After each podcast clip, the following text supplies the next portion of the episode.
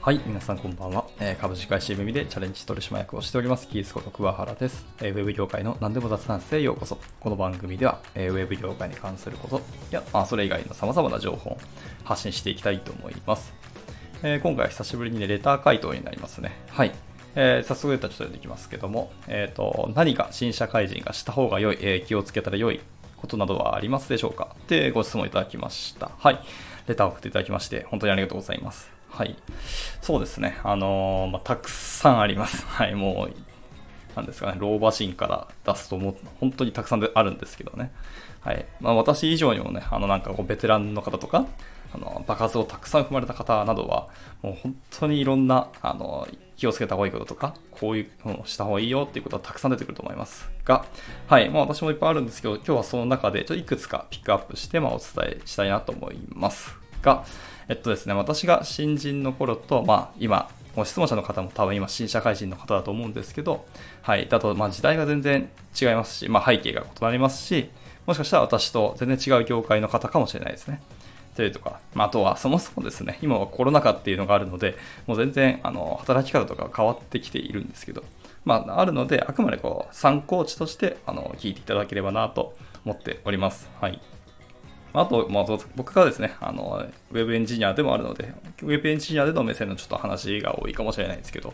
そこはちょっとご了承いただければなと思います。はい。まあ、あの、今日はピックアップいくつかといて、5個ですね、5点話していきたいと思います。はい。1つ目ですけども、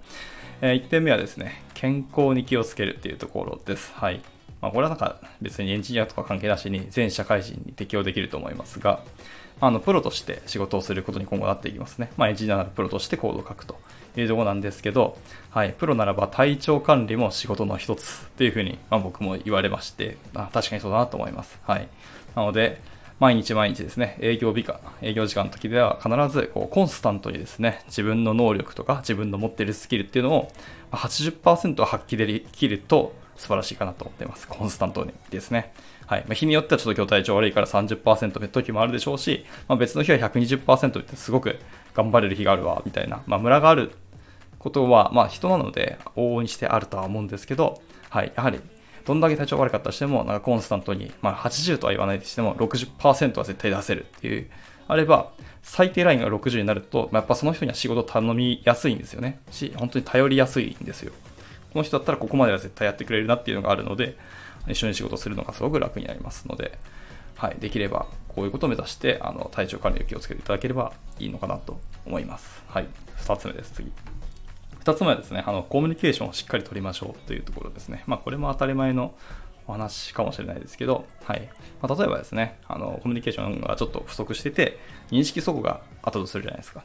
はい、で認識齟齬ってのはいわゆるもう負債でしかないんですけど、ね、負債っていうのはもちろん時間が経つとですね、加速的にあの大きくなってくるんで、返済するのが大変になるんですよね。なので、負債っていうのは返せるときに返しましょうっていう話になります。まあ、というかですね、あの、なんか仕事するんであれば、その最初に認識齟齬があるというふうに感じたんならば、もう最初にしっかり話して、その齟齬をどんどん解消していくっていうのが大事ですね。本当に最初が感じです。で、特にですね、気になったこととか、引っかかったこと、どんなに些細なことでも OK です。だか、もう正直、もやったなぐらいの感じでもいいので、それを素直にあの出してあの、確認してみましょう。あの全然質問していいと思います。はい。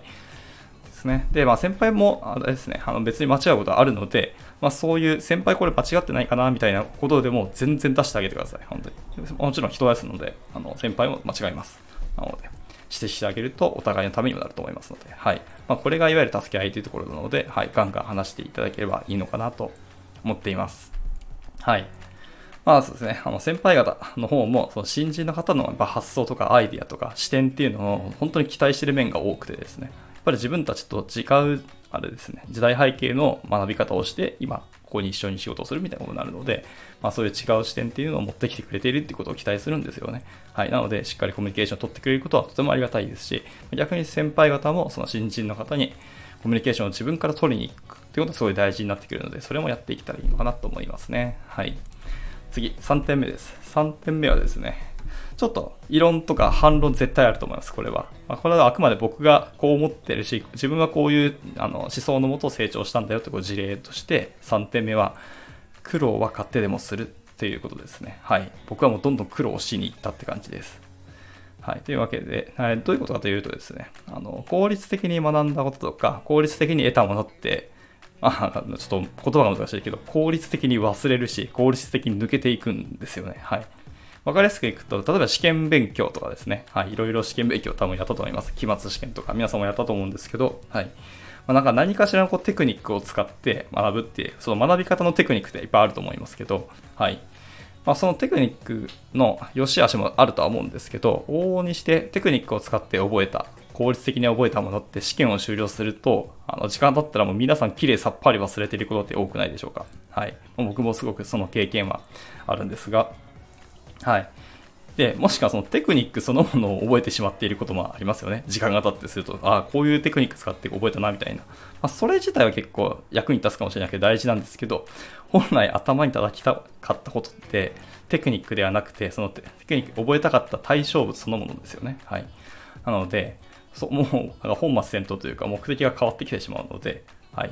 法律的に勉強することは別に悪いとは言いませんけど、ぱり頭に残るものって自分が苦労したことなんですよね。はい。で、そう苦労したことほど、あの、残り方がすごい定着をするし、スキルとして身につくんですよね。はい。なので、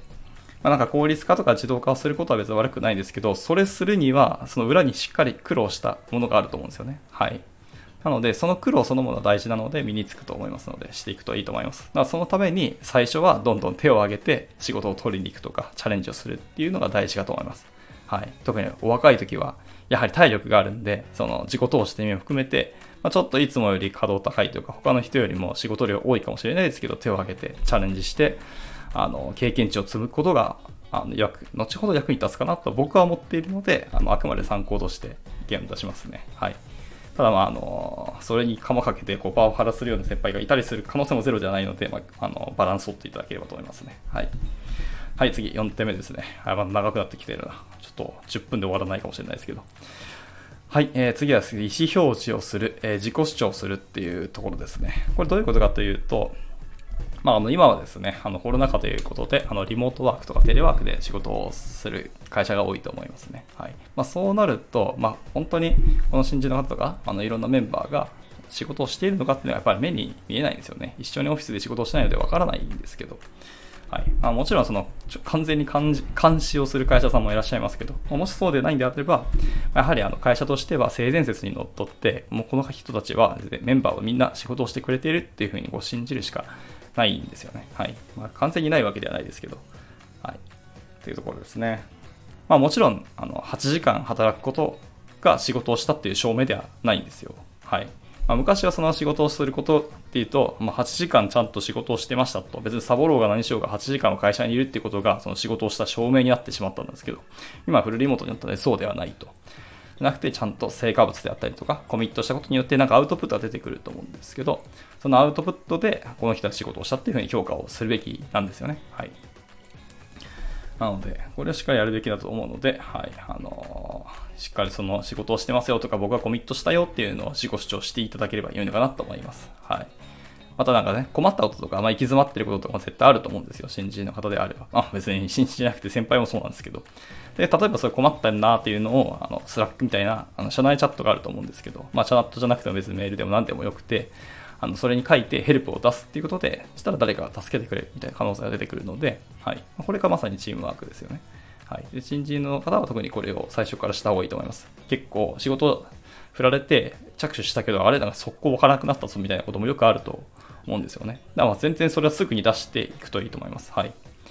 先輩もどんどん困ってヘルプを出してくれっていうのはもう先輩としては分かりきってるんですよ。絶対出てくるはずだと思った上で仕事を振っているので、はい。あの質問することは何も悪いことではないです。はい。全くもって悪いことではないので、あのそのサポートすること自体は先輩の仕事の一つなんですよ。当たり前のことなので、はい、遠慮せずガンガンに質問してあげてもいいと思います。はい。またですね、あの仕事ってやっぱチームで行うことが多くてですね、まあ、例えば分担してプロダクトを作るとことになると思うんですけど、はいまあ、新人だろうがベテランだろうが関係なくですね、あの担当する範囲っていうのが他のメンバーに影響することになってよくある話なんですよ。まあ、必ず出てくると思うので、はい、チームメンバーと連携をするっていうことのためにもですね、自分が今どうなってるとか、どういう状況だとか、いや、ここは終わったよみたいなことがあるんだったら、しっかり主張して、あの、チームのメンバーにあの認識してもらうことはすごく大事で求められることなので、はい、ガンガンに僕はやったぞっていうのをどんどん自己主張していっていいと思います。特にリモートワークでこれが重要になってくると思いますね。はい。